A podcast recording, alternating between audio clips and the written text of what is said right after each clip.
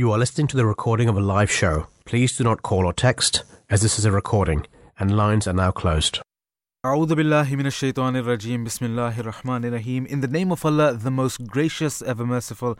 Assalamu alaikum warahmatullahi wabarakatuhu. May the peace and blessings of Allah be upon you all. Welcome to another episode of The Breakfast Show here on the Voice of Islam radio station. You're listening to myself, Summer Angelis, and we will be with you, God willing, all the way up until 9 o'clock. So if you do have any questions, any remarks, any comments that you'd like to make, please feel free to do so. The number for you, as always, is 0208 687 7878. And of course, you can hit us up on our socials on X and on Instagram at Voice of Islam UK. Um, like I said, uh, this is your radio station, and so we do love for you to get involved. So do, do pick up the phone and give us a call. Um, the three segments that we're going to be speaking about, the main segments, uh, after we go through a roundup of the news, um, are one in ten mothers of under fours quitting work over childcare. Um, then we'll be speaking about heart and muscle health. And last but not least, we're going to be speaking about teach- teaching creativity in schools, um, how it can benefit both teachers and pupils, according to some new research uh, which has been done. So, some very interesting uh, and t- uh, topical uh, subjects that we're speaking about as well. So, do let us know what you think in this regard. Whether it's uh, whether you're, I mean, a lot of our listeners probably getting their children or starting to get their children ready for, for school as well. Uh, let us know what you think about the, the, the, first topic the one in 10 mothers of under fours quitting work uh, over childcare. Uh, and of course, um, the other topics are just as important as well.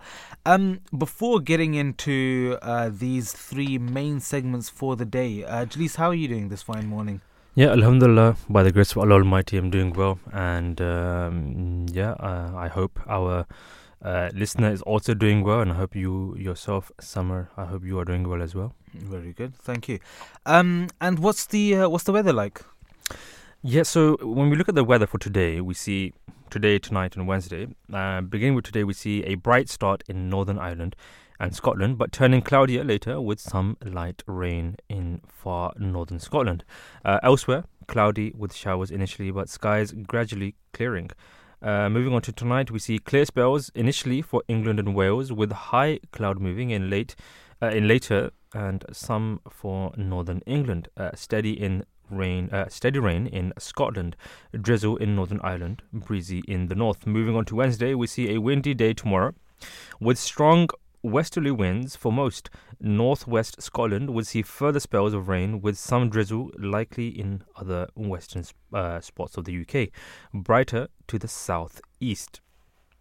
Moving on to an outlook for Thursday to Saturday, we see cloudy for most on Thursday, with strong westerly to uh, strong westerly to northwesterly winds persisting. Frequent showers in the far north, some turning wintry. Southern England and Wales will escape drier, colder in Friday, with some wintry showers likely in northern Scotland and possibly some North Sea coasts. Skies clearing overnight into Saturday, which will see a bright and settled day for all. So, a cloudy uh, day for the coming days, but of course, on Saturday, we will see a bright and settled day. Very good. Um, so, I mean, weather doesn't look too bad uh, this week. Um, the, the, the forecast. Yeah. Um, going into the newspaper headlines, so tax cutting Tories and uh, PM's scheme drove COVID, uh, quote unquote. So many of today's papers focus on the evidence given to the COVID uh, COVID inquiry by Sir Patrick Vallance, who served as the government's chief scientific advisor during the pandemic. The Daily Mirror leads with reports uh, Rishi Sunak, then Chancellor under Boris Johnson, said the government should allow deaths from the virus to soar, quote unquote, rather than impose new restrictions in autumn 2020. The allegation was made in Sir Patrick's diary entry from October 2020, claiming Mr. Johnson's special advisor Dominic Cummings had said, Rishi thinks just let people die and that's okay quote unquote. The inquiry is due to hear from Mr. Sunak soon. Mm-hmm. Sir Patrick also told the inquiry Mr. Sunak's Eat Out to Help Out, quote unquote, uh, scheme drove the second wave of COVID infections in the autumn of 2020. Excuse me. The I newspaper, the I newspaper says it is the first time a senior government figure has confirmed the scheme, which subsides meals of participating restaurants in August 2020, was a driver of transmission. Hmm. Away from the inquiry, several of today's papers look ahead to Wednesday's autumn statement and the expected tax cuts which may be announced. Mr. Sunak has said the government can and will, quote unquote, cut taxes, but has warned that we can't do everything at once, again quoted from the source. As speculation grows over how generous any measures will be, the Daily Express reports. Metro notes that any tax changes will come as the clock ticks down to a general election, quote unquote. The paper says the PM has distanced himself from this uh, from his predecessors' unfunded, quote unquote, tax cutting policy last year, insisting we will do this in a serious, responsible way based on fiscal rules alongside independent forecasts, quote unquote. The Daily Mail says the move would mark the return of tax cutting Tories, quote unquote, adding that there could be more to come in the spring. Like the Metro, the Mail also notes the changes will be viewed as a bid to turn the tide, quote unquote, for the party at the next election. The Daily Telegraph describes the plan as a uh, Thatcherite tax cutting drive, quote unquote, a reference to former Prime Minister Margaret Thatcher, who favoured reduced income tax rates during her tenure at number 10 in the 1980s. The paper says the current PM has been considering plans to cut national insurance, raise the 40% income tax threshold, and reduce inheritance tax. On um, an image of Mr. Sunak with his Chancellor Jeremy Hunt also makes the front page. A photo of another former Prime Minister, David Cameron, makes the front page of the Times. Excuse me. The new Foreign Secretary is pictured being sworn in as Lord Cameron of uh, uh, Chipping Norton in the House of Lords on Monday. The paper, paper's main story is about the government's plans, expected to be announced in the autumn statement, which it says include cutting the welfare bill and forcing more benefit claimants to look for jobs, quote unquote. The Sun carries an interview with Ukraine's president uh, in which he claimed Russia's President Vladimir Putin has made five or six, quote unquote, attempts to have him assassinated. Mr. Zelensky has urged Western allies to stay resolute, quote unquote, in backing Ukraine, the paper says. Interesting. Um, the Guardian carries a stark warning from the United Nations that the world is on track for a hellish, quote unquote, 3C of global heating um, by the end of the century. Um, the report comes ahead of the COP28 climate summit uh, that begins next week in the United Arab Emirates, the paper says. Staff at artificial intelligence company OpenAI have put pressure on the board to bring back ousted boss Sam Altman, the Financial Times reports in its lead story. And lastly, the Daily Star has declared a victory on its front page after being taken to task over the use of the term boffin to describe experts in its stories, which it does frequently. The paper says it is in fact okay to use the word if the recipient likes it, according to boffins, quote unquote, the paper spoke to. Um, so that's uh, all that we have time for today in regards to the uh, the world news. Um, we do have a lot to cover, um, and quite a few esteemed guests that we're going to be going through as well and speaking with. Um, just a quick reminder of the topics that we're addressing today. Um, the first segment that we're just going to go into right now is one in 10 mothers of under fours quitting work over childcare. Um, the next will be heart and muscle health, which we hope to start uh, um, in this hour as well. Um, and then, last but not least, teaching creativity in schools and how it can benefit both teachers and pupils according to some new research which has been done. Um, if you would like to get involved and voice your opinion on any one of these topics, then please pick up the phone and give us a call. 0208 687 7878 is the number for you. And of course, you can hit us up on our socials on X and on Instagram at Voice of Islam UK. Um, so Jalees, just getting straight into this, um, this, this, this, this story. Um, one in ten mothers with under four children children, um, how they left their jobs to, due to childcare pressures as they find it hard to juggle between work and childcare. However, more mothers are working than ever before, but their careers weren't progressing and they amounted to a motherhood penalty, as, as to say, uh, since affordable childcare and lack of flexible wo- working arrangements were holding them back to progress in their respective careers. So, firstly, uh, Jalees, what do you think is uh, the women's primary role within Islam? Yeah, so when, when we look at the women's role, uh, primary role in Islam, we see that women, like men, they are encouraged to pursue uh, spiritual growth, moral development, and a stronger connection with God through prayers, good deeds, and adherence to Islamic faith.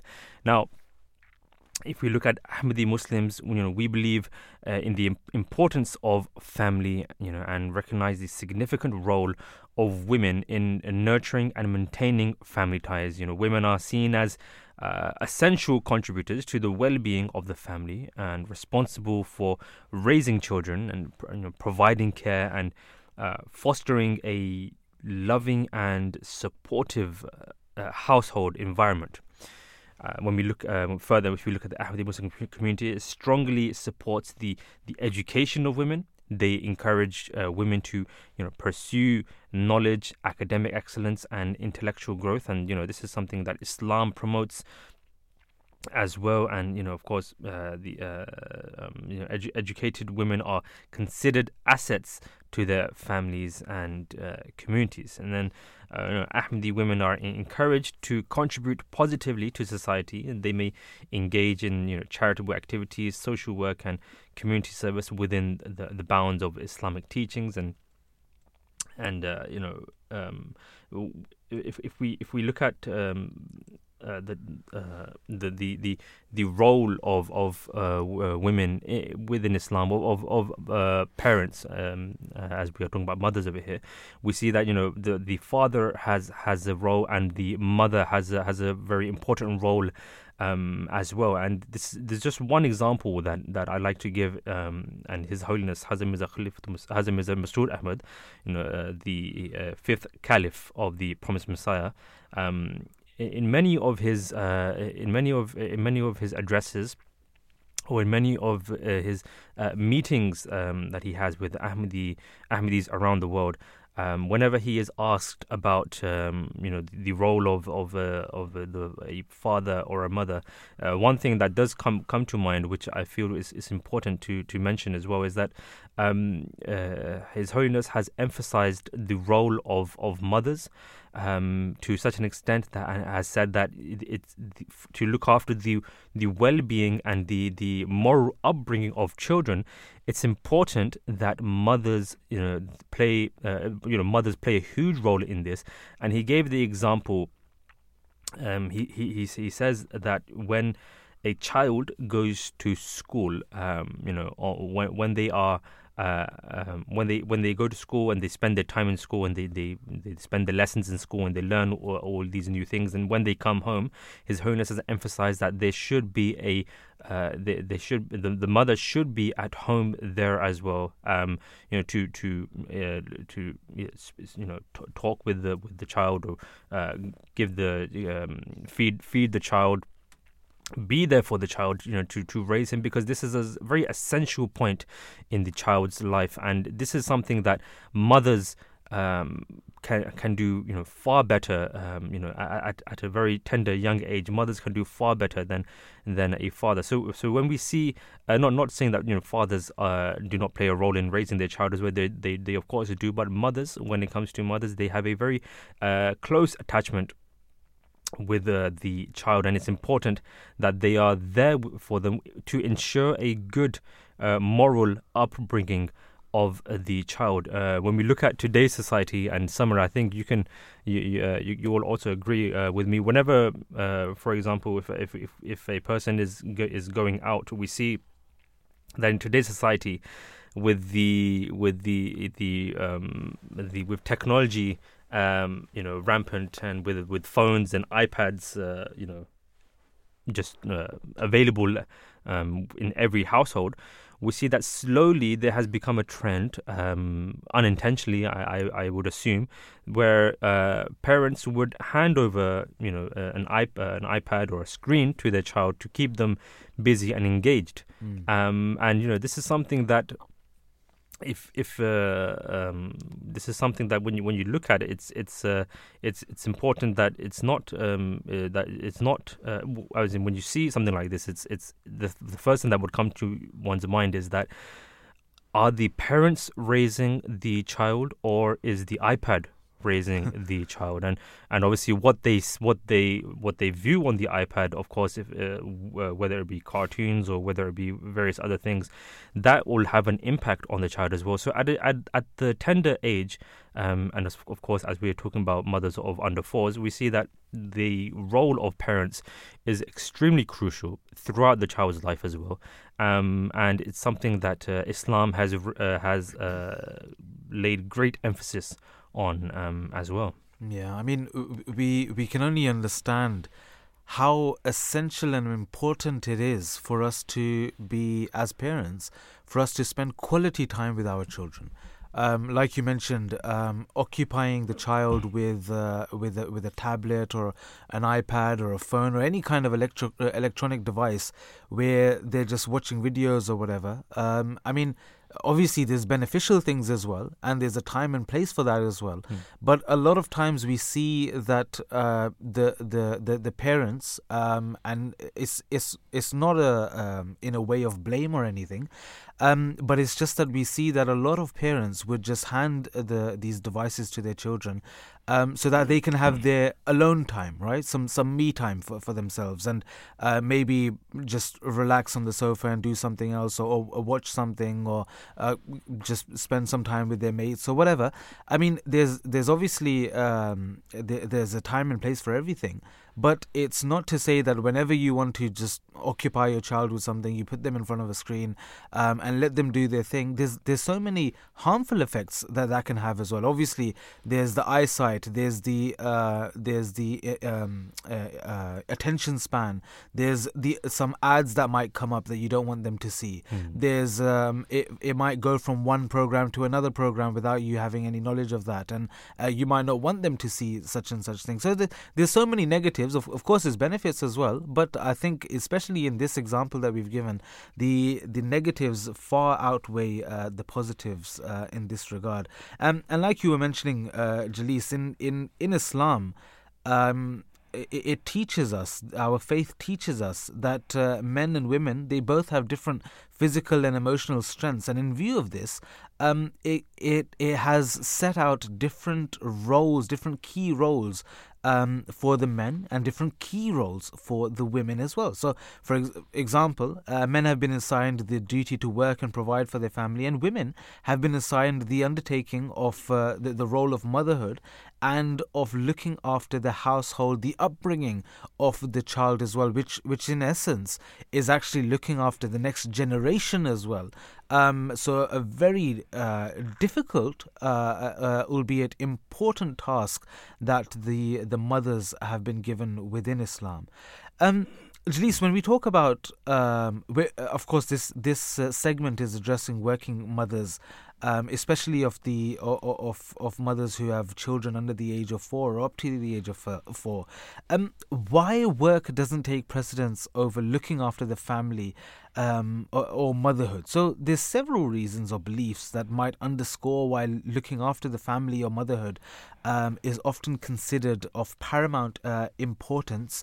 Um, nurturing and uh, uh, uh, the, the, child, the upbringing of children is considered a critical responsibility, particularly in the formative years. Uh, many believe that a mother's care and presence play a vital role in ch- child's uh, emotional, mental, and moral development. Um, and not just many, but I think the vast majority would would think this, um, as it is true as well. Uh, family bonds and stability. The um, family unit is seen as the cornerstone of society. Prioritizing family and motherhood helps in fostering strong family bonds providing emotional support as well, um, and means maintaining family stability. The Islamic teachings within this regard, well, there's a huge amount of emphasis on the importance of family and the role of mothers in nurturing and raising children with Islamic values, providing a nurturing home environment is highly valued within the Islamic faith.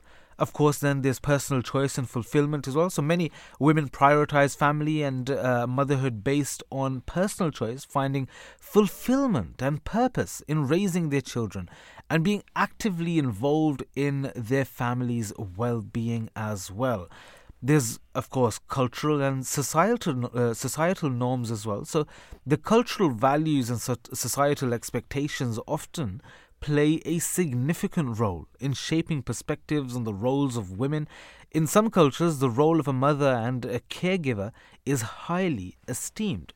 However, it's important to note that while prioritizing family and motherhood is valued in many societies and religious teachings, this doesn't negate the importance of work or career for women. Many societies and interpretations within Islam also emphasize the significance of education, personal development, and contribution to society through work, provided it can be balanced with family responsibilities. Um, we have touched on um, quite a few things which uh, Islam teaches in this regard as well, but uh, more on this from our first guest for the show. We do have with us on the line Imam Mur, uh, Mutarraf Ahmed, who is a recent graduate from uh, the Institute of Jamia Ahmadiyya UK, uh, which is a unique institute that specializes in languages and theology. Um, has in, completed the seven year course and graduated as a missionary of the Ahmadiyya Muslim community. Assalamu alaikum, peace be upon you. Good morning and welcome to the Breakfast Show. Walaikum salam, peace be upon him, and uh, good morning. Jazakallah for having me on the show. Jazakallah, thank you for, for being with us. Um, we have uh, we're talking about a very interesting topic. Uh, one in ten mothers of under fours quitting work over childcare, um, and we have touched on a few of the reasons why this is the case. Um, the first question that we wanted to ask you was if you could kindly elaborate on the role of mothers in Islam. Uh, like I said, we have touched on this as well. So if you can uh, briefly mention that, and all, on top of that, how do they contribute to the religious upbringing and character development of their children as well? Uh, yeah, sure. That's a great question. Um, to start with, I would like to say that you know women have a great, uh, been, they've been given a special ability and in fact, you could call this a superpower. You see, God has bestowed them with the ability to bear a child and to nurture the child. You know, and this in itself creates a very special relationship and attachment between the woman and the child. So you see that the, the, the Arabic noun umun, which stands for mother, has a very special significance of its own. For example, we see that the first chapter of the Holy Quran, Surah Fatiha, which is, you know, the most oft repeated chapter of the Quran and seen as a beacon and gateway to the Quran. It has many names, and uh, one of the names is being given by the Holy Prophet, peace be upon him, is Ummul Kitab and Ummul Quran, mm. right? The mother of the books and the mother of the Quran. You know, and vast commentaries have been written on this very short and comprehensive chapter. We wonder why is that? It is because it guides and nurtures just like a mother guides and nurtures. In fact, we see the, the very same in the animal kingdom. One example that comes to my mind right now is uh, that of uh, of the polar bear mothers. Mm-hmm. After giving birth, the cubs stay with their mothers for about two years, and uh, you know they learn the necessary survival skills in the cold climate. And the mothers, in that time, create a safe space for the for the cub to grow thus, you know, we see that the beauty of God's creation can be seen everywhere. If you ponder a little, you can learn great life lessons. And Islam is, in fact, a religion which goes hand in hand with science. You know, we see that God's word, the Holy Quran, and God's action, science, in fact, do go hand in hand. And God Almighty has taught us uh, a very beautiful prayer in the Holy Quran. He states that ربنا هب لنا من أزواجنا وذرياتنا قرة أعين واجعلنا للمتقين إماما The translation is that, O our Lord, grant us from our partners and children the delight of our eyes and make us a model for the righteous. The word imama in this uh, in this prayer is of great significance. It means leader. One one meaning of the word is leader.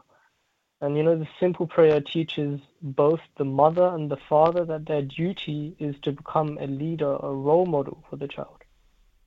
To understand this, um, you know, we'd see that there's in certain jobs there's different positions, and and even in certain sports there's there's different positions. You find that, for example, in football, you know, one person will be playing in the midfield position and another will be playing in the defensive position. But at the end of the day, you know, they have the same aim Mm. to, to win the game. In the same way, you'd see that a mother and a father would have different positions, but the aim at the end of the day is the same. Now, the reason I'm mentioning this is that the, the mother, especially for the first few years of the child's development, as in the role of the mother, is very important in the first few years. Women have the ability to bear a child and nurture the child. They carry the child for the nine months and, and then nurture the child even after giving birth. Because naturally, you know, you, it creates a link between the mother and the child. They are in fact laying the foundations for the child, you know, because they're actually giving birth to the child as well. So, so for example, when when making a house, you you want to make firm foundations. Otherwise, the buildings are just going to collapse. You hmm. know, in the same way, the, the character building of a child will have to be looked after from day one. The the fifth successor of the promised Messiah, upon whom be peace, President Mirza Masroor Ahmad, may Allah strengthen his hand, has frequently stressed and elaborated on the subject. His Holiness, in one of his Friday sermons in uh, 2013, in fact, he stated, and I'll just paraphrase, um, His Holiness said that the tendency to copy others is in the nature of a child. This tendency is certainly for our benefit, but the wrong use sometimes leads to man's destruction or takes him towards destruction. It is a consequence of this tendency to copy and be influenced by his environment that man learns uh, a language from one's parents, learns other deeds and good things which makes a child a well-mannered person. If the parents are virtuous, observe the prayer, read and recite the Holy Quran, live with, each other in an atmosphere of love and affection, and avoid falsehood, then the children under their influence will adopt the same virtues. On the contrary, if the child sees lying, fighting, and disputes, making fun of others in the home, and, or other such bad actions, then because of that tendency to copy or because of the impact of the environment, the child learns these evils. When he goes out, he tries to learn whatever he sees in his surroundings and among his friends. Uh, you know, this is why His Holiness says that. That is why I repeatedly draw the attention to the parents that they should keep an eye on the outside environment of the children and even within the home. You know, some may say that these measures presented by His Holiness, you know, are very, to an extent, you know, just continuously keeping an eye on your child. But, you know, if we see that it's these very parents who, who would think that, they would later regret that they should have kept an eye on the children. Yeah. You know, His, His Holiness's words carry great wisdom. And, and the reason why I mention the different the, the positions in sports is that in Islam, you know, the man in Islam has been naturally created in such a manner that he should provide for the family. And the woman is naturally designed in such a manner that she should look after the children and the husband and vice versa. You know, this doesn't mean that women can't be educated, as some would try to distribute. Well, everything I've just mentioned says the complete opposite. Women are nation builders. Yeah. And for them to be a nation builder, they must be educated. For mothers to be role models and for them to develop the children's character, they must be educated. But most importantly, obviously, pious and uh, God fearing. Yeah, most certainly, most certainly. Some some beautiful points that you've mentioned there, and and and I think especially from the prayer that you mentioned from within the Holy Quran, the scripture for the for the for the Muslim faith, um, it, it's so essential uh, for the parents themselves first to be good role models, and only then can children uh, soak that up like sponges, like you you mentioned from the words of uh, the current head of the worldwide Ahmadiyya Muslim community as well. Um, Imam Mutaraf, another question that I wanted to ask you was uh, that mothers obviously uh, often juggle various roles and responsibilities. How does Islam guide mothers in striking, uh, let's say, a balance between their family duties, their personal growth, and other commitments as well? Uh, yeah, that's that's a great question. Um, because especially nowadays, I think we see many people um struggle with this, and and they feel like they have, you know, these various duties, or especially nowadays, you'd see that people have become very, to an extent. I know it's a hard, it's a harsh word, but people have become selfish. You know, people, this whole um, concept of self-love Mm. has come into existence. Um, but I, I think the best rule of thumb would be the words of His Holiness, the fifth Caliph of the worldwide Ahmadiyya Muslim community. Um, you know, a woman asked His Holiness regarding women going into employment.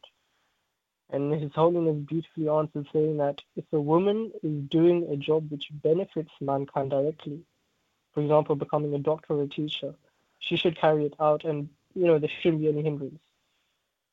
But he's only said that to, to leave home and to, to work only to gain a little more money, whilst jeopardizing the rights a woman owes to her children and her husband is, is wrong. Now, what we understand from this is that the only way one can balance their life is is by becoming selfless and, and sacrificing themselves for the benefit of others. This is, in fact, one meaning of the word Islam. You know, to submit to God, to God's will. Mm. So we learn that if, if one submits to God's will, they'll naturally strike a balance in everything uh, and, and see which gaps they need to fill. Like, like I mentioned before, that the Quran is the word of God and science is the action of God. So while studying science, uh, and what, what I mentioned above as well, is that a, a mother must be there to, to build the foundation of a child. You know, just in that way, we see that she would want to be selfless and, and care for the child in order to, to build, um, you know, the next generation of leaders. And that is, I mean, we learn today as well, still, of many great women, you know, the, the likes of Fatima al-Fihri, who is known to have founded the first and the oldest surviving university in the world. But still, I mean, there, there's examples of, of those very same women, they're nation builders, uh, especially her, for example, I mentioned the name, right? Mm. She, she was, she is a nation builder, but she must have been a mother as well at the same time. Yeah. So, so fulfilling your duties as a mother comes first, and and and everything else comes after that. Uh, whilst fulfilling, obviously, you know, God has brought us the law, and and to understand what God wants, it would uh, at the end be the most perfect law because He's the one who's created us, right? Yeah. Most yeah, no, no, most definitely. I mean, it's it's just like any any device that we see. Um, when we look at its application and how to use it, the best person to ask about that would be the person who actually invented the thing or from the manual, right? Not uh, just a random bloke who says, "Oh, this this is the best way" or "That is the best way." Whoever created it, that is the best person to ask. And of course, we believe that Allah the Almighty was the one who created all of us, uh, the, the all of us beings and the world and the universe and absolutely everything. And so He is the best person, best in, uh, uh, being to guide us uh, in that manner as well. Um, Imam uh, Mutarraf Ahmed, uh, Jazakallah, thank you for being with us, for answering our questions uh, in such a beautiful manner as well. Um, and we hope you have a wonderful day and week ahead as well. Jazakallah. I hope you have the same. Jazakallah. Likewise, Jazakallah. Assalamu alaikum. 0208 is the number for you to call. That was Imam Mutarraf Ahmed, a recent graduate from Jamia Ahmadiyya UK, which is a unique institute that specializes in language and theology. Uh, he's completed the seven year course and graduated as a missionary, as an Imam of the Ahmadiyya Muslim community.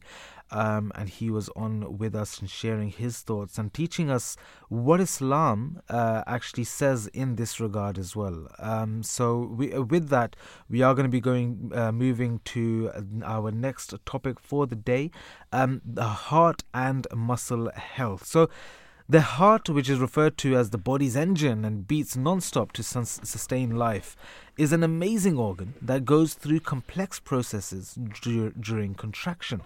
These processes involve the interaction of thick uh, and thin protein filaments uh, within the sarcomere, uh, which is the basic building block of both skeletal and heart muscle cells. Changes in thick filament uh, proteins can have a serious negative impact on health, as they can result in conditions like hypertrophic uh, cardiomyopathy um, and other heart and muscle diseases as well. So, before we speak with uh, our guests, uh, if you can kindly uh, let our listeners know um, in regards to the two protein filaments, um, uh, the thin, thin and thick, and what uh, what their their uses as well, please. Yeah, of course. So this is slightly a bit uh, complex. It may be slightly complex. I'll try to make it easy um, for for our listener to to follow. So, imagine you're taking a peek inside your muscles, and it's like a tiny world where things are you know, happening to make your muscles move.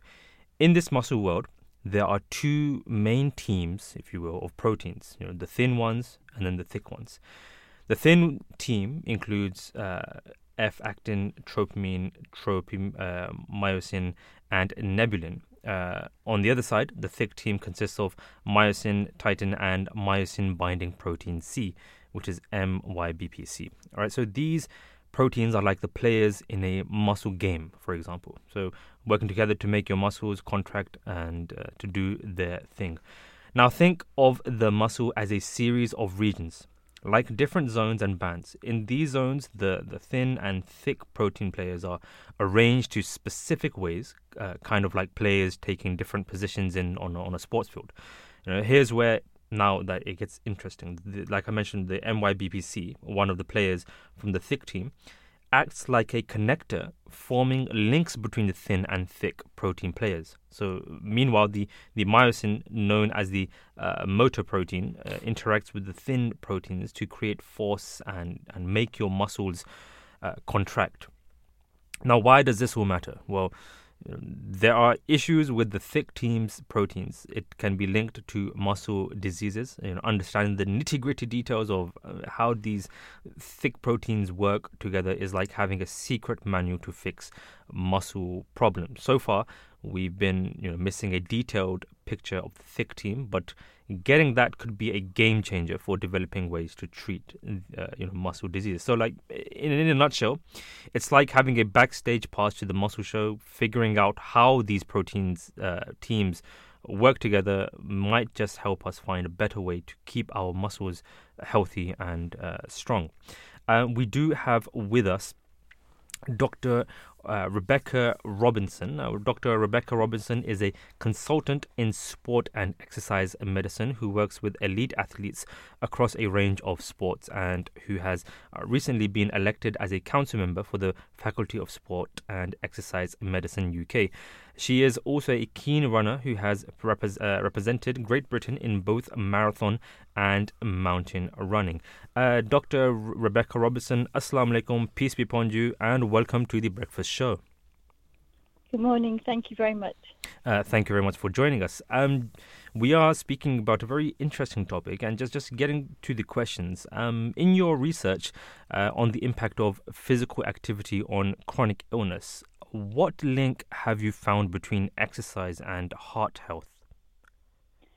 This is a really um, interesting question because it takes us back to the beginnings of rehabilitation medicine. Yeah.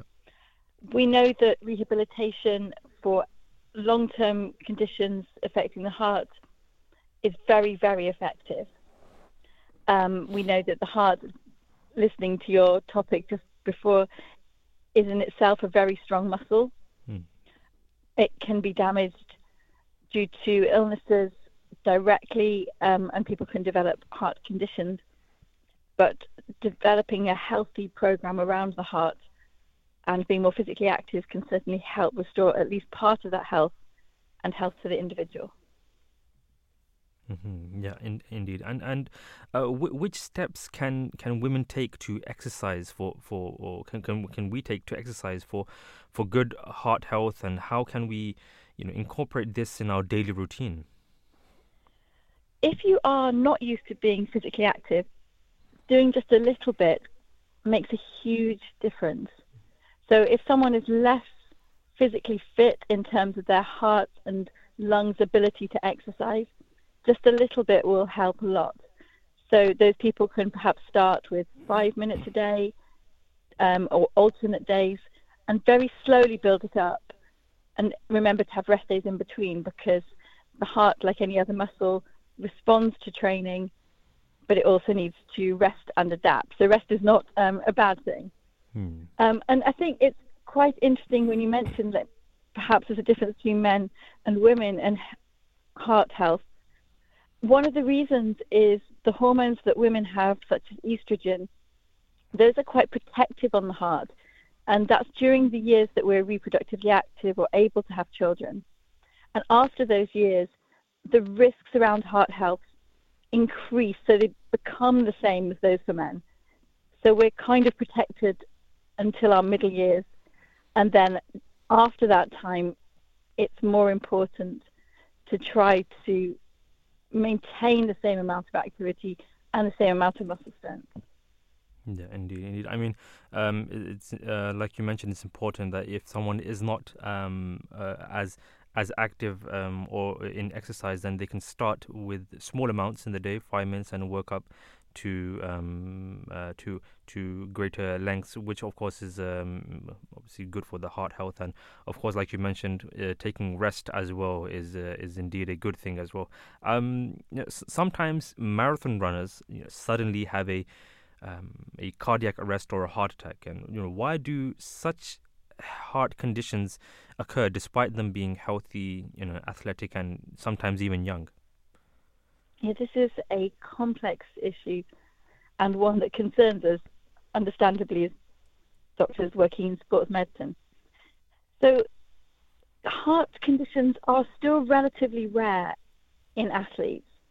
When we have a huge number of people undertaking the marathon, sometimes there will be a higher likelihood that somebody very sadly or unfortunately have a cardiac event, so something that affects the heart. In elite sports, we actually screen athletes to make sure they have a structurally normal heart. However, that doesn't always exclude every condition that could affect the heart. So some people will have a risk due to the structure of the muscle in their heart. And if they train very, very hard at high levels, the muscle can't quite adapt in the same way as a healthy heart. This is something that we certainly screen for in athletes. More rarely, we can see disorders of the electrical conduction because there is electricity in our heart as well. So basically, that's what helps to conduct the heartbeat. And for some people, the rhythm can change due to a rare condition that they've inherited or develop. And as people get older, we suddenly have this increase in the heart disease, which might be due to problems in the vessels or high blood pressure.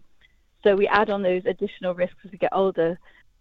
It's not essential for all people over middle years to have heart screening, but sometimes being aware of other factors in our health, even if we're healthy runners, such as blood pressure and cholesterol, and also family history of heart conditions, is important just to check through.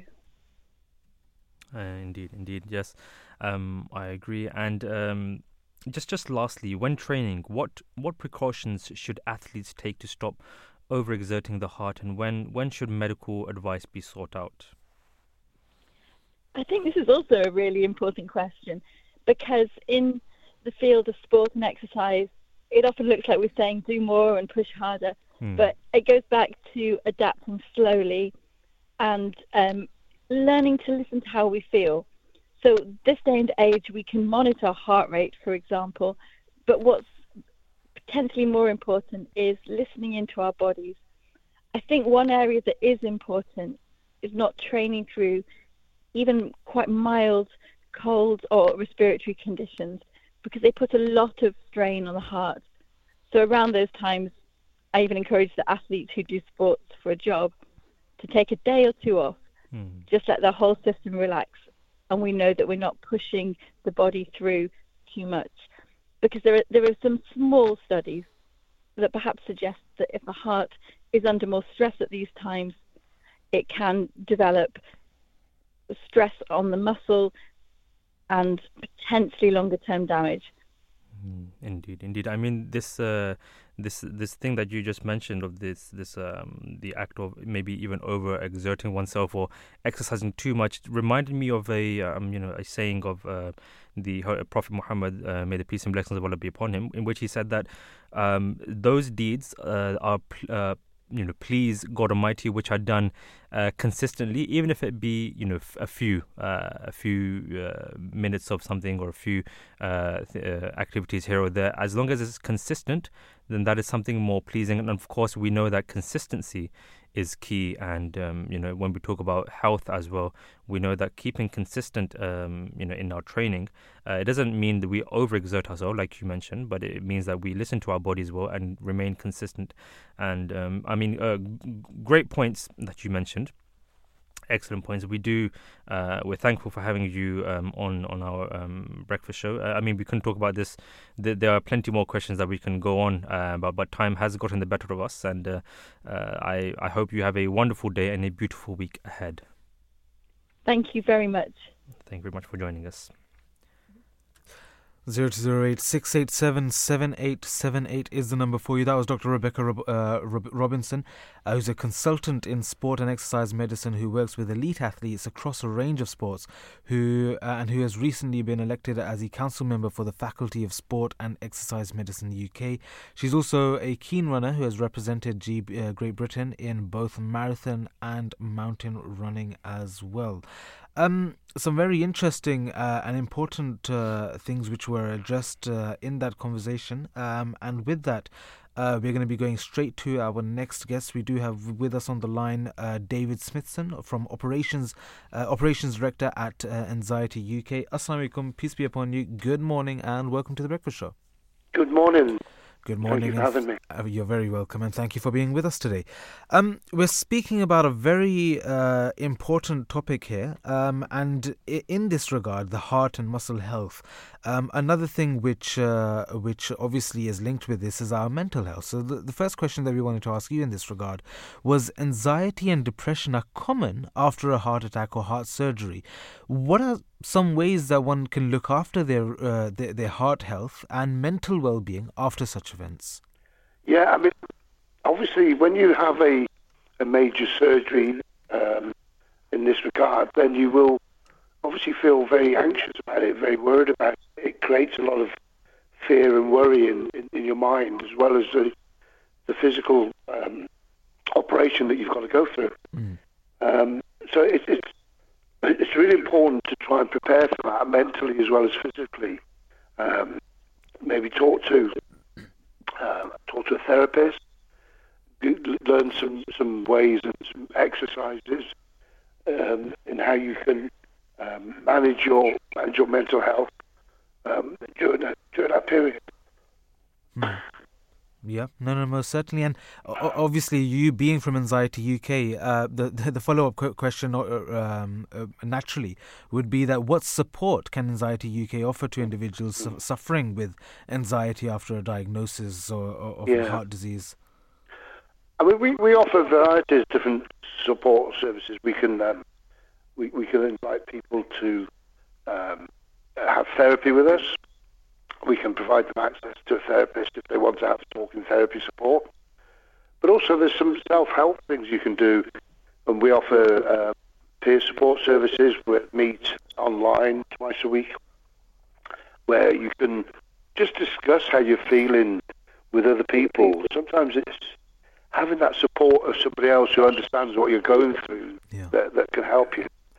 And then um, we also offer uh, a six week anxiety management course, and we do six week art, art for, for, for anxiety therapy courses. So we, we offer different courses, six week courses that people can learn different techniques to help them manage their anxiety. Mm-hmm.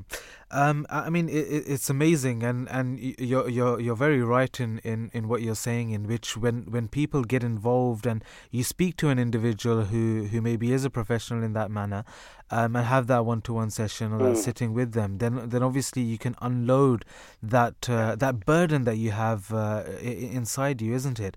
Um, for for our for our listeners out there who who uh, try want to try and combat uh, anxiety as well, what what are some ways you you mentioned self help as well? What are some ways that individuals can try to do this themselves? Um, a- a- and if you could just uh, elaborate a little bit more um, about some of those things that uh, individuals themselves can do. Yes, of course. Yeah, I mean, sometimes I mean simple things like breathing exercises. Yeah.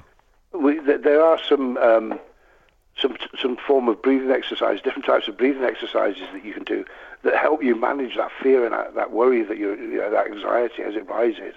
So that's sort of um, a, an in the moment thing that you can do.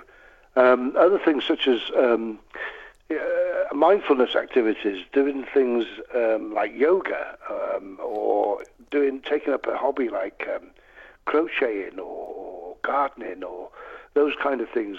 They're, they're activities that, that you can engage in that allow you to focus on doing something that stops your mind racing. Um, because often the, um, the the anxiety um, and the depression, anxiety-based depression, is around your mind's constantly alert, is constantly thinking and worrying about the thing that you're worried about. If you can stop your mind worrying about that thing and, and, and concentrate it in doing something more, you know, more mindful, um, then then that can be really, really, really helpful. So, so think about ways that you know things that you can do to help you stop thinking and worrying about the um, the, the, the, the issue that's triggering the anxiety. Um, so, so you know, uh, there's also a whole raft of um, self-help books that are available to read. So, and again, they, they some of these books use um, um, talking therapy, cognitive behavioural therapy techniques to help you, you know, to, to help yourself. So lots of self-help books will give you exercises and, and guide you through new techniques to try and um, to try and educate yourself and to do, be be be your own therapist, if you like. Yeah. Yeah, awesome. I mean, uh, especially what you mentioned in regards to simple things that we, we can do in our day to day lives, like breathing or yoga. And I'm, uh, obviously, I'm not likening uh, yoga to to uh, uh, our our custom prayer that we have within the Islamic faith, but this is this is something in which uh, uh, we go through five times a day. Um, and it's like you said, it's kind of like meditating. It's taking the time out. It's breathing, focusing on uh, on on yourself rather than other worldly matters and things of that sort, and and just being one with, with your Creator. And we, we believe that that's uh, that's a great way as well in which uh, we we can find this uh, this and try to combat uh, anxiety and depression and mental illnesses um, as well. Uh, David, um, it was lovely speaking with you. Uh, unfortunately, you. we, we are coming up to the to, to the news now. Um, but we'd love to have you on again. Uh, thank you, and we hope you have a wonderful day ahead. Thank you. Always a pleasure to talk to you. Take care. Likewise. Thank you. Bye bye. 0208 687 7878. That was David Smithson's Operation Director at Anxiety UK sharing his thoughts with us. Um, and like we can see, it's very, very, uh, th- there are simple things that we can do to try and tackle this. Uh, obviously, it is a complex thing and it does take time as well, but we'll speak more about that in just a short while. Here's the 8 o'clock news. You are listening to the recording of a live show. Please do not call or text, as this is a recording, and lines are now closed. a new station, The Voice of Islam, with live discussions, religion and culture. Understand the true teachings of Islam with The Voice of Islam. Welcome back. This is the Voice of Islam, and we are talking about heart and muscle health. A very interesting and important topic indeed. We do have with us our next guest. We have with us Elinor Fowler, uh, who is a Research Information Officer at Heart Research UK. She is responsible for supporting all aspects of the research team's work, including the grant selection process, monitoring and uh, monitoring the current research projects, and generating communications about imp- about the impact of the work. Um, Elinor Fowler, Assalamu alaikum, peace be upon you, and good morning, and welcome to the Breakfast Show. Good morning. Thank you for having me. And thank you for joining us. Um, we are indeed talking about a very interesting and important topic. Um, as a researcher working at Heart Research UK, could you explain to us um, what the uh, um, organization's objectives are. Absolutely. So, Heart Research UK is a registered UK charity, and we primarily fund medical research into the prevention, treatment, and cure of heart diseases. Across the UK, we invest about £1.2 million every year. We also have community projects all over the country, corporate and community health check programs. And we do all of this with the ultimate aim that we will be here until there are no more deaths from heart diseases in the UK. Mm-hmm. That's, uh, that's, very um, it's, it's, it's, a good motive. Um, indeed, um, you know, scientists, uh, scientists, I'm sure you, you have heard as well, have recently obtained the first high-resolution 3D image of the thick f- uh, filament of the heart muscle. Um, before the groundbreaking discovery, how did we understand the structure of the heart? So it is a really, really important discovery, this one. So over recent years, we have really seen the development of increasingly complex imaging methods right up from your real basic using a microscope, using an MRI, using an ultrasound machine, and those have increasingly got better and better as research has developed into things like cardiac MRI, which are very specific MRI scans looking at the heart. Now, there are some issues with these older imaging methods. So, for example, if you have to remove a part of the heart to look at it, this may damage it you may not see it in its naturally occurring state. It removes it from its natural environment, so we may not see how it interacts with the surrounding structures of the heart. And one of the biggest problems we've also had is resolution. So, namely, how much detail can we see these structures of the heart in? The heart is extremely complex. And so, the better detail that we can see these things in, the better in terms of our understanding. Now, this particular research group has actually published a number of papers using this technique. It's a, it's a fantastic technique and it really is building our understanding of the heart muscle and giving us never before seen images of the heart muscle. Mm-hmm. And uh, lastly, uh, what are some healthy resources that Heart Research offers which may uh, be helpful for individuals? So we offer a range of um, resources and information on our website, which is heartresearchuk.org.uk. We have a cookbook. We have healthy heart recipes. We have healthy tips that go out every week. And we have our magazine Pulse. So if you want to see any of that, please head to our website. We have a great range of resources and information for everyone. Awesome. Uh, that's very great. Uh, thank you for for joining us. Um, thank you for answering our questions. Um, we do hope you have a uh, lovely day and a beautiful week ahead. You too. Thank you very much for having me. Thank you very much.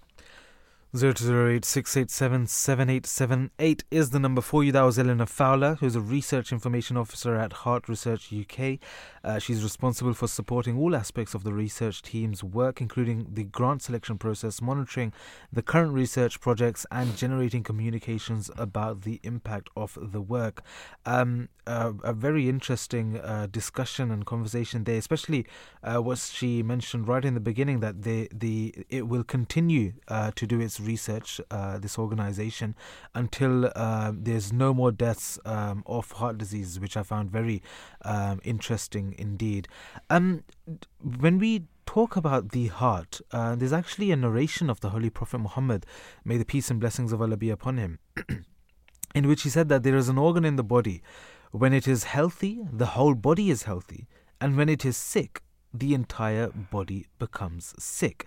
And of course, this was him referring to the heart. And it just goes to show how important it is, Jalees, for us to look after our health, look after uh, our mental and physical um, uh, uh, uh, selves, uh, whether it's, uh, like I said, whether it's physical or mental.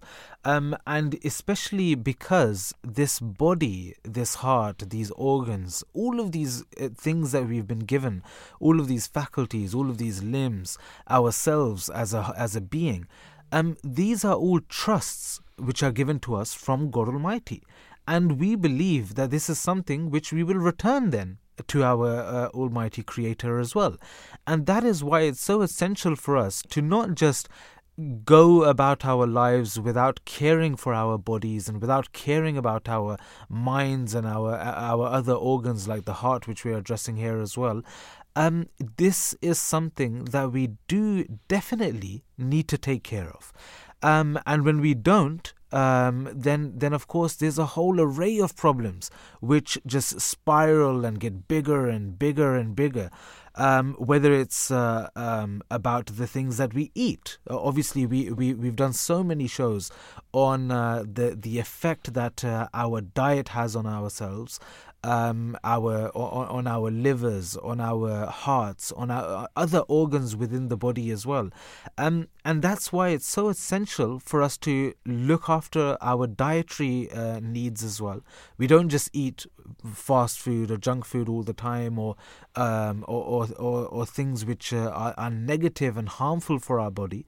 Rather, we eat and consume good, positive, and pure things, isn't it?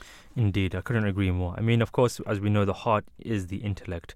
And um, you know, with with modern with modern science and with a lot of research that has been uh, that has uh, been done on the heart, uh, we do find uh, various new things that have come to light. But when we study the Arabic, uh, the Arabic language, we see that there are many, many hidden uh, secrets that we find even within the language itself. I mean, the the the founder of the Ahmadiyya Muslim community, the promised Messiah, Hazrat Mirza Ghulam Ahmad, um, peace be upon him, he he once said, um, alluding to the heart, he says that, and I quote, the Arabic word for heart is qalb, which refers to anything that causes a thing to circulate. Now, we know that the circulation of blood depends on the heart. Present day findings have only recently disclosed, after a long period of effort and contemplation, the phenomenon of blood circulation. However, in Islam, the word qalb is already used for the heart and has therefore not only alluded to this truth but also has safeguarded it as well. I mean, this uh, whenever I read this, I find it fascinating that mm. there are secrets and and and uh, hidden hidden things within the Arabic language which we can uh, know, uh, learn things about the function of something. I mean, uh, you know, and and and the the Holy Quran being revealed in the Arabic language has safeguarded the Arabic language as well, and there are various things um, that we can we can we can learn from uh, when we study the Holy Quran, when we study the Arabic and the, the root words of, of Arabic and various um, things do come to light, which uh, just now modern technology and modern science is is is uh, you know bringing before us. Yeah, no, no, most certainly, I couldn't agree more.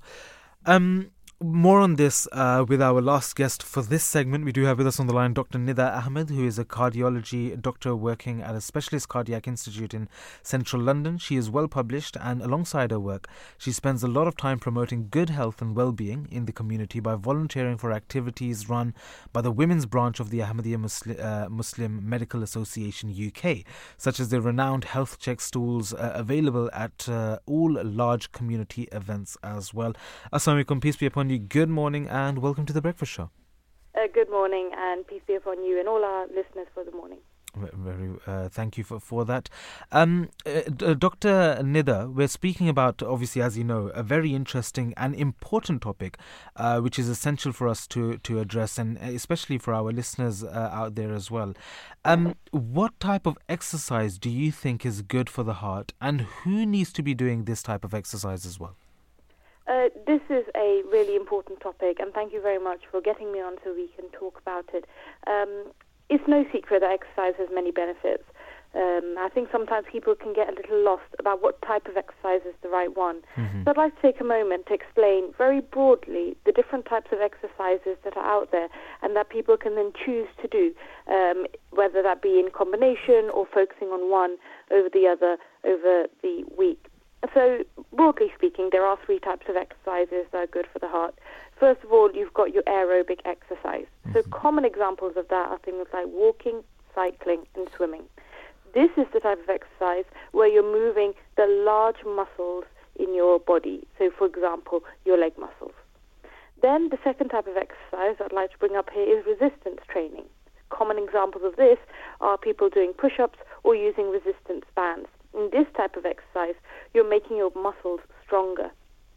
Now, the third type of exercise are balance exercises. Common examples of these are yoga and Pilates. What they allow you to do is improve your flexibility. So, as I'm sure your listeners have picked up, each one of these exercises is doing something unique. And the best type of exercise regimes are the ones that incorporate aerobic exercises, resistance exercises, and balance exercises. Let me give you an ideal world example of what an exercise regimen could look like. Mm-hmm. Now, in the ideal world, you should look to do at least 30 minutes a day of aerobic exercises, and that's for five out of the seven days of the week. And then at least two non consecutive days per week, you should do some resistance training. And balanced exercises should be interspersed before and after the other types of exercises because, as you and your listeners uh, may have picked up on, it's slightly different to what the other uh, exercises offer. And really, balance ex- exercises are something you can do um, sort of every day, um, including it in your daily lifestyle. Mm. Now, you did mention um, what type of people need to do exercises. Um, that's a much bigger answer, uh, but I just wanted to check that you know the types of exercises um, make sense and there aren't any follow-ups to that. Yeah, no, no. I mean, it's it, it, like we addressed earlier on during the show as well. It's a very Islamic principle as well, in which the Holy Prophet Muhammad, may the peace and blessings of Allah be upon him, he said that we should uh, every good thing that we do, uh, even if it's small in quantity, we should do it with regularity, and that is more pleased by God Almighty rather than doing something in bulk. So, like you said, uh, five days a week for ha- half an hour, five days a week. Um, it just goes to show that it's it's not something that we just do once and just spend half a day on and then forget about it for the rest rest of the month. Uh, rather, it's something that we actually do on a daily basis, isn't it? I fully agree with you there, and actually, that is the most crucial part of this to um, make a commitment and then stick with a commitment. If we talk about who needs to be doing these types of exercises, incorporating an exercise regime should be part of every adult's life. And I think that very much concurs with the earlier uh, statements that you have just made about the Islamic principles. Now, of course, the extent and the type of exercise each individual is able to do may vary, but there is scientific evidence available which shows that sedentary behavior is very, very dangerous to the point where even converting as little as 4 to, or to 12 minutes a day of a sedentary behavior into moderate or vigorous physical exercise has far-reaching benefits a, across a variety of health parameters. The study, which was carried out in over 15,000 people, also found that replacing 30 minutes of sitting per day with 30 minutes of moderate to vigorous exercise had the biggest effect on lowering an individual's body weight. And then that's not to mention on top all the benefits there are with cholesterol level, blood sugar levels, mm. healthy weight, and mental health benefits that come with exercising. Now, if we talk about specifically people with heart disease, or who have conditions which may influence their risk of developing heart disease later on, the exercises that I've mentioned can help prevent the onset of heart disease and can even be helpful for those who already have heart disease. What it can do, these types of exercises, they lower your blood pressure, they improve your cholesterol level, and they help you reta- maintain a healthy weight. And all this can have many other health benefits Plus, exercise releases chemicals in the body which make people feel happier too. Now, as a nation, we are really struggling to get enough exercise. And what I hope that your listeners take away from this sort of um, conversation that we're having today is that exercise is not out of their reach and it's something that will help them feel better. Some people feel that their health condition um, makes them somewhat anxious to even start exercising, and that's entirely understandable such people that feel like they need a bit more support, that is absolutely fine. That's something they should seek out. And their health professionals should be, and more often not, are very available to help them support this because overall it will have such a positive impact on their health. It will be a benefit for their health profession serving that individual as well to encourage them to exercise. No, so there are various um, uh, incentives in primary care and in secondary care to support people um, exercising. Um, one important thing I'd like to point out is that if someone's had a heart attack, it's important that for that it's important that they exercise safely. And so they should be speaking to their healthcare professional team. They should be speaking to their doctor about when it would be right for them to start exercising. If someone's got heart failure, the amount of exercise they do may need to begin quite slowly, quite low, and build up very gradually. So again, there are specialist teams out there that are available for each person's individual needs and their schedule. Um, and someone, for example, with mobility issues, they should not think that exercise is beyond their reach. Certainly, there are variations of exercises that are effective and can be done in the seated position. Mm-hmm. I mean, it's it, I, well, I, I completely agree with everything that you're saying. It's so essential for us to go out and do some kind of exercise, and it doesn't even have to be going out. It can be, literally mm. be from the comfort of our, of our own homes. Uh, a lot of times we have people um, they they want to start getting getting into it, but they just can't can't seem to. Um, and and I think uh, for for for, for that, it's it's essential for them to understand and know that you won't ever have a bad workout, a, a bad exercise, uh, whatever it might be, whether it's a walk, you're going out getting some fresh air, whether you go to the gym, when, whenever you're done, I can guarantee that you will have had a good session. You won't say that, oh, I had such a terrible session today. You might not like uh, one workout as much as another, but that doesn't mean you had a bad workout. So it's it's all about getting into it, and obviously, like you mentioned, it's uh, speak to your health uh, uh, professionals as well, and they'll be able to guide you in terms of mobility, in terms of uh, and um, if you've had a heart attack before or whatever, uh, any other kind of um, illness or issue as well, then they'll be able to guide you in the best manner. Um, Dr. Nid, the, the last question that I wanted to ask you was someone who's gone through a heart um, related problem how do they know if they if they're doing enough if they're doing exercise already how do they know whether it's enough or not? Because uh, obviously like you mentioned you don't want to overexert yourself as well isn't it? Yeah for sure. I think the the point that you've made really to continue on that that line you don't need any specialist equipment. You don't need a, need a large park nearby to be able to work out effectively there is a wealth of information out there to support each person and their individual circumstances as well. A lot of it is actually free. I think that's something that we really need to emphasize uh, to everyone listening. There's a lot of free and available on-demand sources, which are from reputable websites and companies who have lots of experience in delivering high-quality work. So, yeah, just really encouraging everyone to, you know, step out and actually look into this domain. Mm. Mm. I think that one important way to know how whether the exercise you're doing is enough is to really listen to your own body. So I've mentioned earlier on about moderate aerobic exercise. So let's continue with that example. So the way you would know that you're doing aerobic exercise to the moderate intensity, so the intensity that is needed as a minimum to be able to get the benefit, is that you should start to feel your heartbeat faster and you should start um, feeling the need and breathing faster and you should also feel warm. There's a very quick test that you can do. So if you're able to talk whilst you're doing exercise, but you can't sing the songs to a word, then you're probably doing moderate intensity exercise. Mm. But if you're struggling to say more than a few words between breaths, then you're probably working out vigorously. Now, to put this into perspective of one another, because I've now mentioned the new term of vigorous exercise in this uh, example, one minute of vigorous exercise is equal to two minutes of moderate exercise. And like I mentioned earlier, examples of moderate exercise aerobic activities include a brisk walk, a gentle swim, but examples of vigorous aerobic exercise would be, for example, uh, running or cycling up a hill. Mm. So, in saying all this, I do acknowledge that exercise can it doesn't necessarily come so easily to everyone. But it's important to make a plan that is realistic and one that you'll stick with for the long term.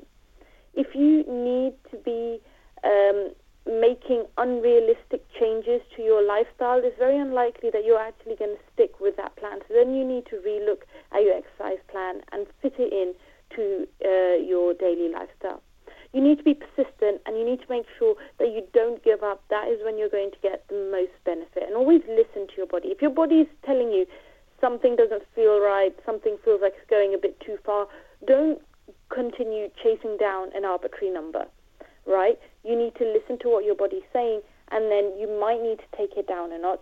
And then later on, of course, you can always build back up if that's you know something that your body is going to let you do. Um, I've spent a lot of time explaining the benefits of exercise. I don't want to labour the point, but the benefits are truly widespread uh, for exercising, and even in some studies, it's been proven to be more effective or even or as effective as taking certain medications. Though, of course, I'm not using this platform to tell people stop taking their medications. I'm simply putting exercise into the context about how effective it can be. There, like I mentioned, there are lots of great resources, some of which I've quoted today, such as the NHS website, the British Heart Foundation. But these are just a couple of examples, and there are plenty of uh, sources, resources out there. They're electronic, they can be in video format as well, or some people still like hard copies. So there are free booklets available that you that individuals can read in various languages too. I do recommend that everyone gives it a go, and don't let fear stop you.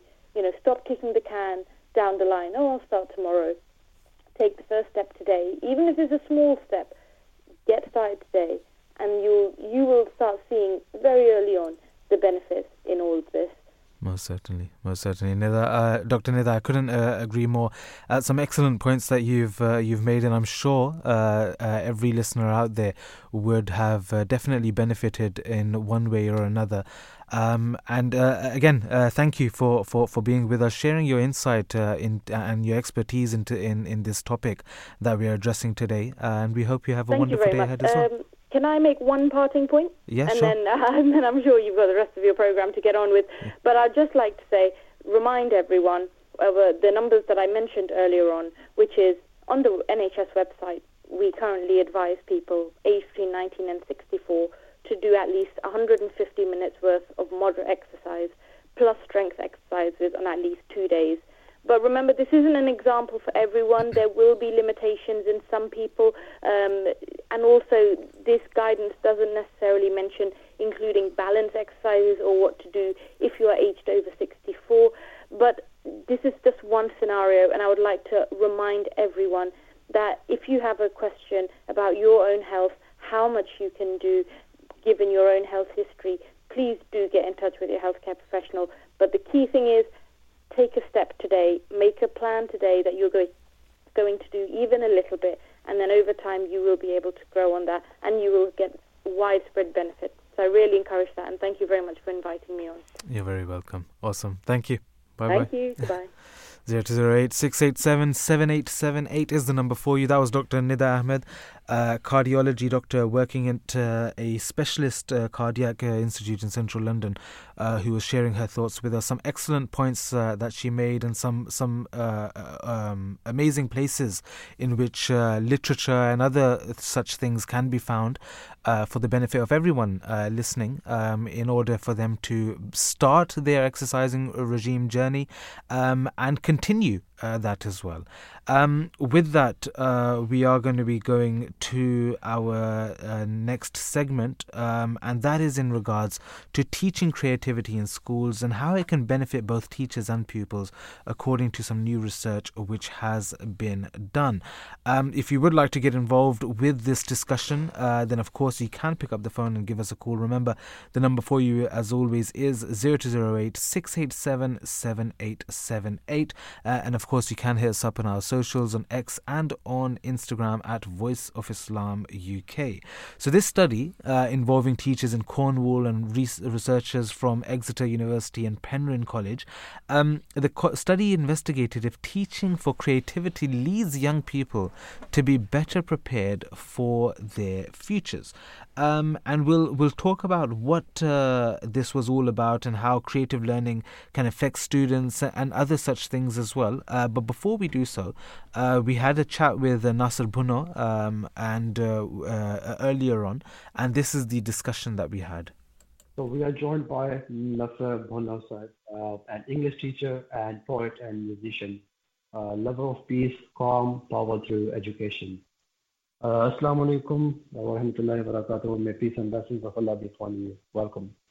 Alhamdulillah. Um, blessings of Allah be upon you too, Murabbi Saab. Jazakallah. Thank you for having me on the phone, uh, on the on the show. yeah, obviously. So as you know, this interview is for the breakfast show tomorrow, and uh, uh, specifically for that segment of the show, which is regarding teaching creativity in school, um, can benefit both teacher and students. So my first question to you is that um, as an English teacher and poet, how do you personally connect uh, with the idea of you know teaching creativity in the classroom while also meeting the standards of the curriculum? Thank you for a um, really interesting question.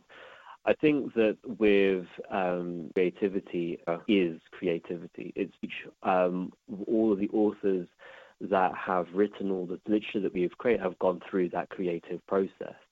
Mm-hmm. Um, you know, part of the curriculum is to try and understand is that those authors, that those um, artists essentially have made to make something that is really impactful.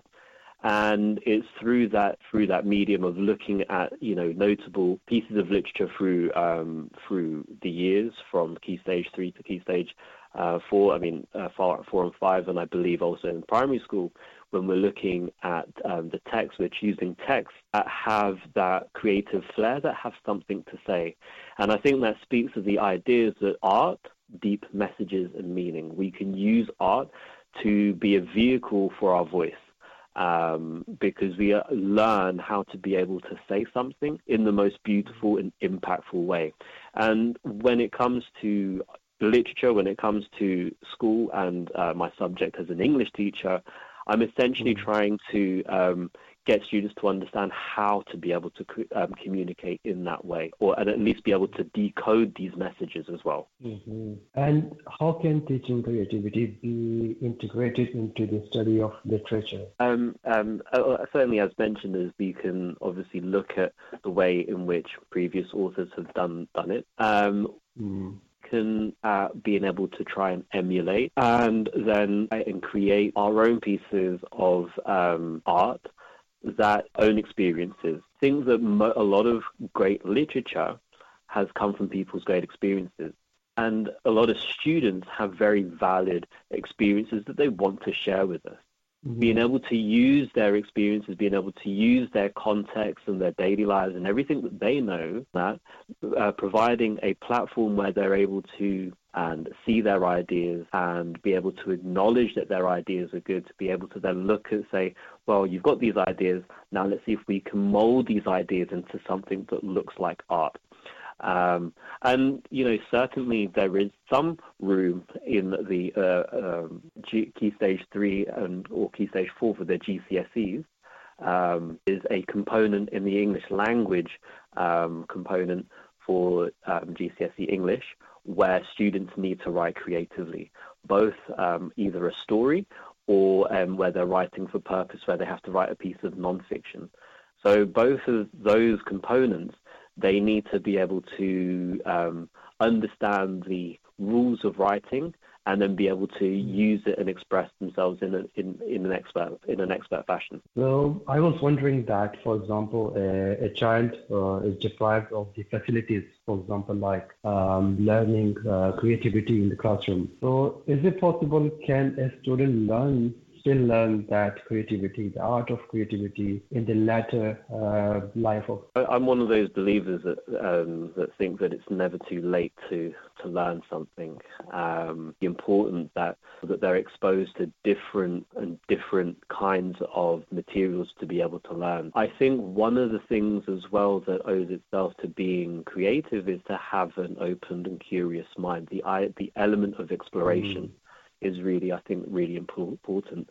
Um, those things where I, you know, I think the, the jury, the jury's still out there whether you know creativity, creativity itself can be. We can, I can show you an element of what makes a good essay. Can show you an element of what what all the different elements that make a good story. Um, you know, if and and you can work on those skills in it because these are skills that can be learned.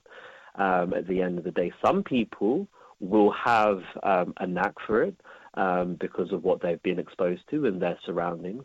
Um, but just like any skill, and I, I truly believe this, um, just like any skill, the idea of creativity can be learned. If you're um, a musician or a songwriter or, or a poet, um, or or a writer uh, for a novel, mm. and hear that people have writer's block. The people, uh, you know, the, the, you know, the way of getting out of that is to make sure that you mm. are just continuing to write, to to make sure you're doing that practice um, every day, um, and mm. exercising those faculties um, to to ensure that you're doing that.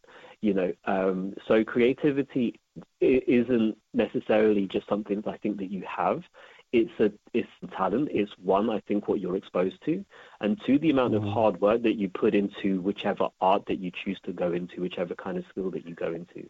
It's very much like mm. um, innovators and inventors, right? Mm, yeah. Very hard for it's very hard for um, an engineer to invent something if they don't have the previous knowledge and haven't if they haven't worked hard to get all the previous knowledge to break down you know the simplest of components and machines to then take those ideas and then create something else. Yeah i was just wondering again that for example uh, sometimes uh, what happens is that the element of shyness, you know, becomes the hindrance of some students. So I was wondering that how you how can you deal with such students, um, or they can excel in the art of creativity. One of the things, particularly in in the classroom, that we um, that as teachers, um, and most teachers I think will know this, is the idea of praise. And praising mm. effort, I think, is really important. Um, and understanding that progress for everybody looks different um, which we talk about mistakes, important mm-hmm. as well, and understanding that it's okay to make mistakes. Yep. Some sometimes with um, when it comes to writing, that students need to learn going to write off perfectly well. That there is a process of editing. There's a process of mm-hmm. redrafting and thinking about it, going back to it as well. Um, and I think one of one of the things that we do in our classroom, I'm thinking of a particular lesson, is that you know J.K. Rowling who wrote um, Harry Potter. Yeah, Harry Potter. Yeah. So we have her notes up on, on, on the board. Can see all of the different edits that they've gone. They can see all the words that she's crossed out. It's okay if you don't understand it now, but if you put your ideas, if you don't put anything mm. down now, develop them. If you don't practice anything, you've got nothing to start from. Um, everyone has yeah. to start from somewhere can be difficult when yeah. you know with that have um, low self-esteem. It can be very difficult to um, to um, to to get them off the starting block. But a lot of praise and, and that sort of uh, nurturing mentorship can can go a long way. I think. Yeah, I mean it's never too late to start anything. Literally. Absolutely, and, and you uh, even like five ten minutes a day if you mm. practicing some small thing. There's time you'll be amazed at how good you can become at whatever it is that you choose, and then then you can start to break the rules and be creative in that, you know? Yeah. So is poetry used to inspire creativity in your English classes? Um, I mean, are there any poems or quotes you found uh, impactful for yourself or, or, for your students? Yes, actually. There's a few, um, not necessarily from poems themselves, but uh, words that I find deeply poetic and beautiful uh, and metaphorical. Mm-hmm. Um, they're the words of um, Khalifa, um, Hazrat Mirza Tahir Ahmad Rahmatullah, uh, may Allah yeah. be pleased with him, who said, Force can bend heads, but it can't change minds. I think that's one. Yeah. It's a really powerful quote that I um, um, that that sticks with me. Um, quote that I mm. got from from Mulan. Um, if you've seen the Disney film Mulan, um, and mm. this idea that a single grain of single grain of rice yeah. scale. This quote is totally based on uh, Islamic teaching as well. For example, in Quran it says that like Hasuddin, that that there is no compulsion in religion. So Absolutely. all our teachings. Um, thank you so much, um, uh, for taking your time out. Um, it was a pleasure to have you on the um, have you for the interview. Uh, thank you so much for joining us. Thank you so much. It was an absolute pleasure talking with you, Murabbi Saab. Thank you so much. Thank Take you. care, yeah? Assalamualaikum. That was Nassar Bhunno, a pre recording uh, of our guest who is an English teacher and avid poet. And we are talking about a very interesting segment teaching creativity in schools can benefit both teachers and pupils. And when we look at the study of researchers from Exeter University, we see that the Exeter University um, you know, and the uh, Penryn College studied how to boost creativity in schools for two years. First, they defined creative skills and prepared teachers. Um, in the second year, they applied these ideas teaching across different grades. Uh, the goal was to see if teaching for creativity helps students prepare for the future. Um, and you know, results showed increased uh, teacher confidence and creativity in uh, children. Um, like uh, like we can see, it's a very uh, very very uh, interesting study that uh, was done.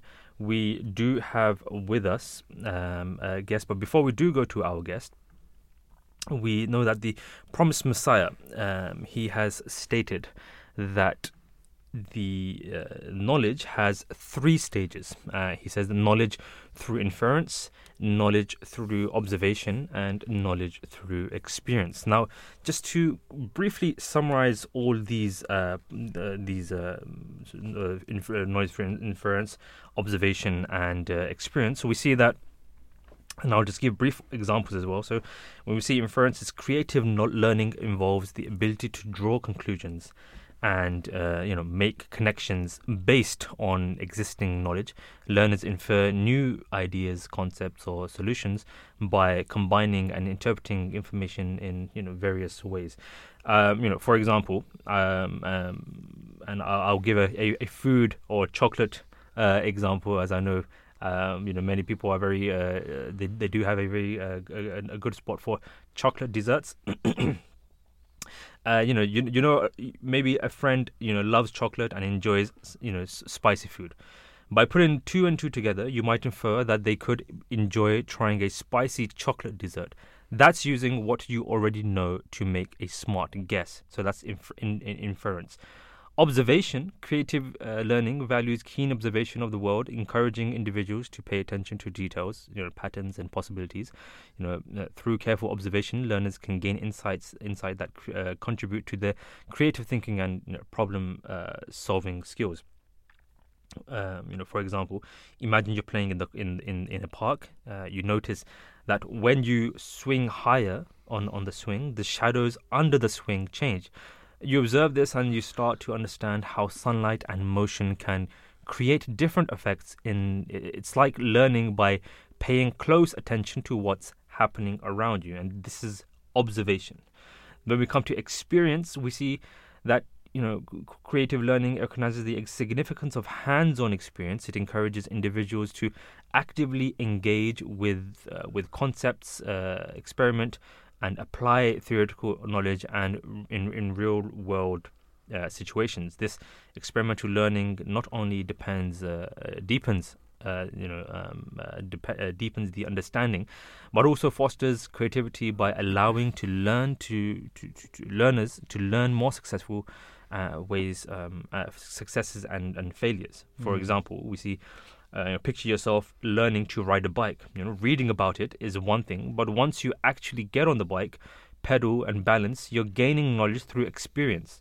You know, you learn how to stay upright, you know, navigate, and uh, you know it sticks with you because of the experience that you go through. And this is something. This whole uh, topic and the, this the the the study that was done reminds me of a very interesting quote that I've read um, I've read quite often and you know I've read uh, in various uh, stages. And that is that uh, you know in in Ottoman schools every child has you know evaluated to, due to his uh, or her talents. And every child has a different um, you know courses. The motto of the schools uh, which ha- was written on the walls was here no fish will uh, be forced to fly and no bird will be forced to swim uh, we do have with us our guest um, with us. Um, we have with us Khalid Safeer, who's an online teacher, recently moved from London, uh, England, to a village in Jordan, Middle East. He's also a modern day uh, mad scientist, creating a new ways, creating new ways uh, software uh, can help us learn. He also teaches Islamic happiness classes for non Muslims. Assalamu alaikum, peace be upon you. Good morning and welcome to the Breakfast Show. Wa alaikum salam, and peace be upon you too. Thank you very much. Thank you for joining us. Uh, being a scientist, how has moving to Jordan, the Middle East, impacted your life? Sure. So, I mean, just to clarify, the kind of mad scientist I am, I'm a software scientist. So, I make uh, weird, or I could say weird, weird to uh, the average person. Like I've just uh, made an app that helps you draw, understand how human beings want to, you know, without communicating with buttons and things, you can just draw something and the computer knows what you want to draw and stuff like that. But anyway, how has Jordan, going to Jordan, affected uh, my thinking process? I mean, since I've been here, I've made a new app um, and something I've been thinking about for a long time. And why?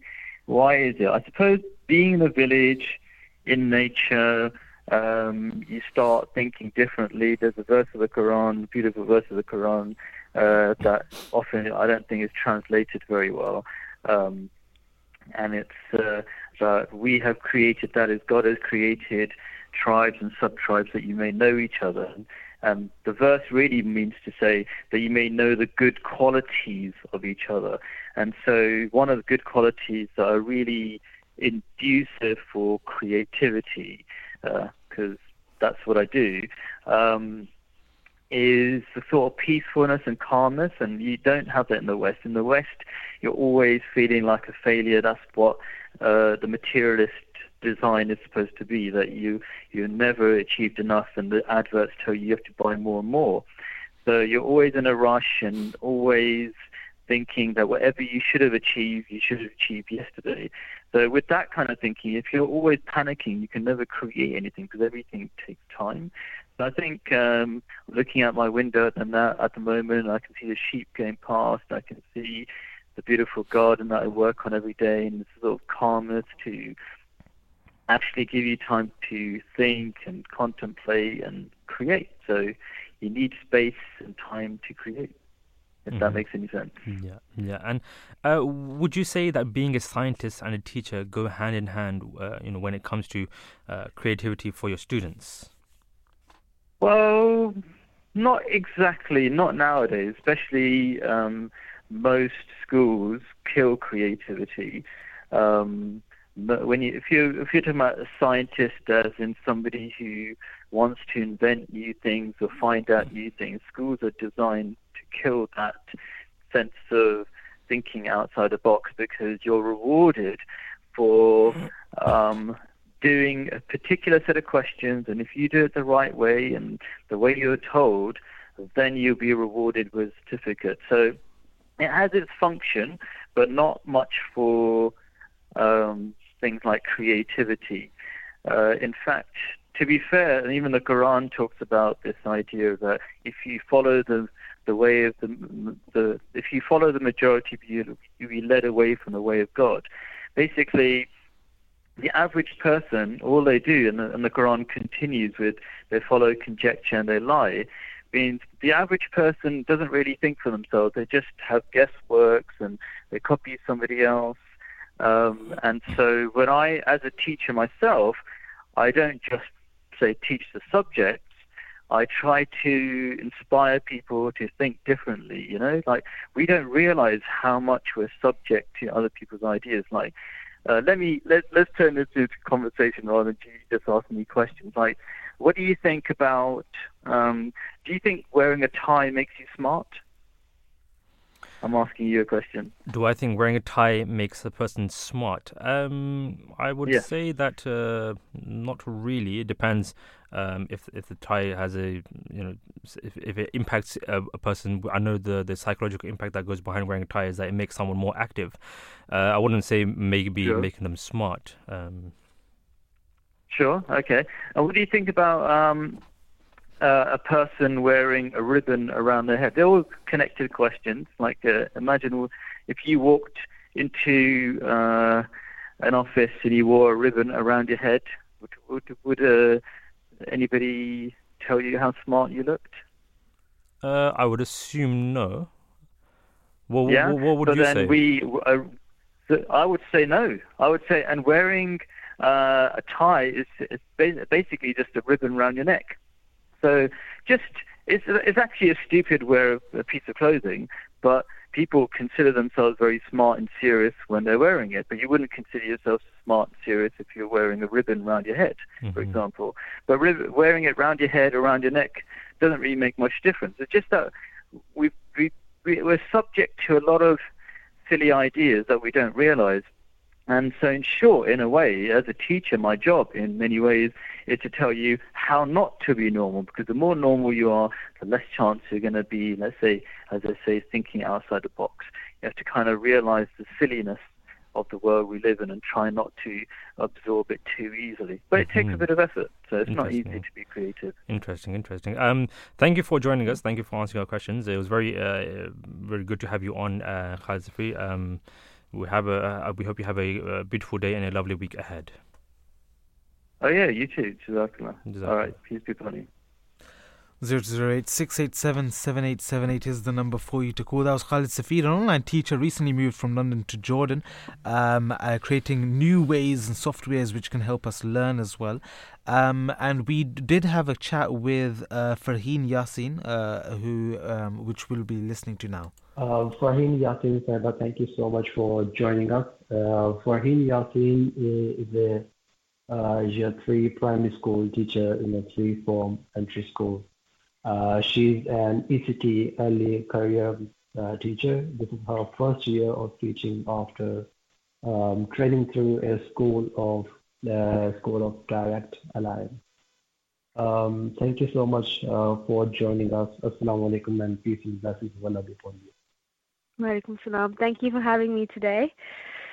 Uh, Thank you so much uh, for joining. And uh, first question for you is that uh, what comes to your mind uh, when you think about the role of creativity in the classroom, and how Um, do you believe uh, it can impact both yourself and your students? So I think like creativity in the classroom plays a very vital role in shaping like a dynamic and effective learning environment.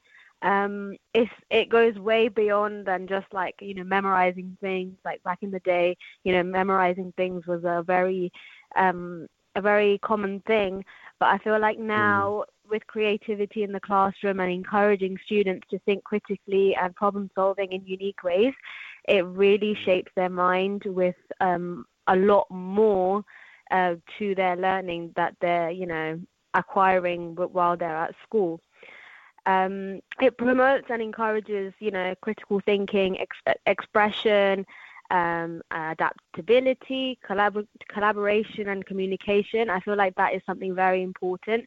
Once you have that creativity in the classroom, um, it it gives them a chance to communicate what goes in their mind, their ideas. It sort of, you know, sparks ideas within their minds, and you know, creates new avenues for different thoughts that you know may occur in their minds. And then when they work collaboratively, um, these things combine, and then they make even greater ideas, which is a very vital role, which plays a very vital role in their learning, um, their journey at school um, it also like creati- having creativity in the classroom is also a means of motivation as well.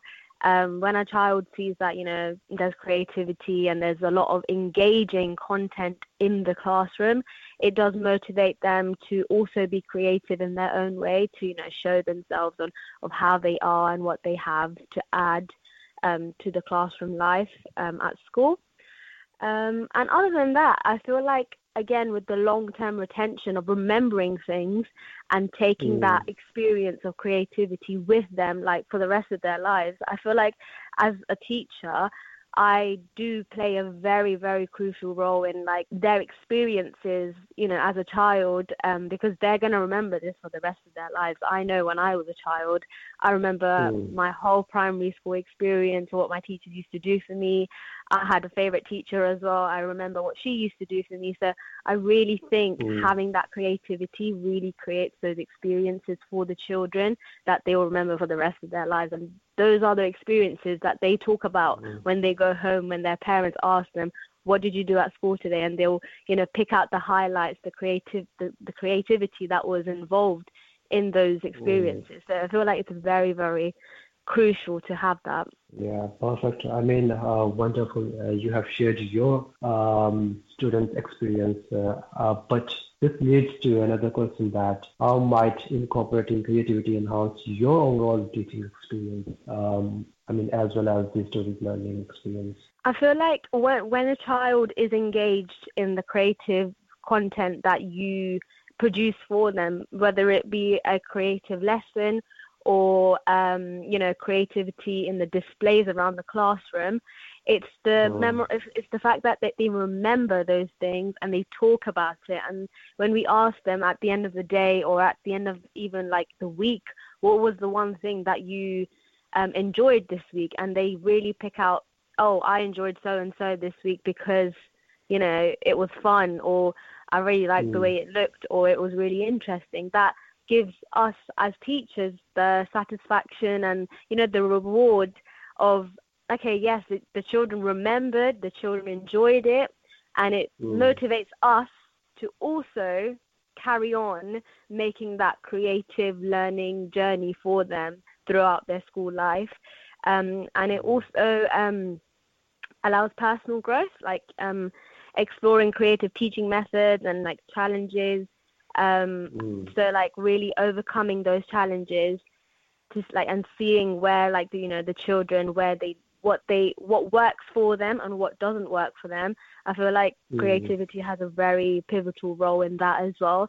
Um, how you you plan your lessons and how you make it engaging. I try my best to you know have slides or lessons that have you know those little pictures or those little um, animations that you know make it creative you know for them to you know have that long term memory check for each mm. of the things or each of the subjects that they you know learn in the day so i feel like it's a very rewarding feeling knowing that you know mm. the children have taken away something from that lesson or that discussion or whatever they did in that day it's very rewarding i feel like a lot of teachers could relate to that. Yeah, perfect. I mean, uh, you mentioned that sometimes you have to face certain challenges. Uh, I just want to know that what kind of challenges do you have to face and how do you deal with them? Uh, can you give an example?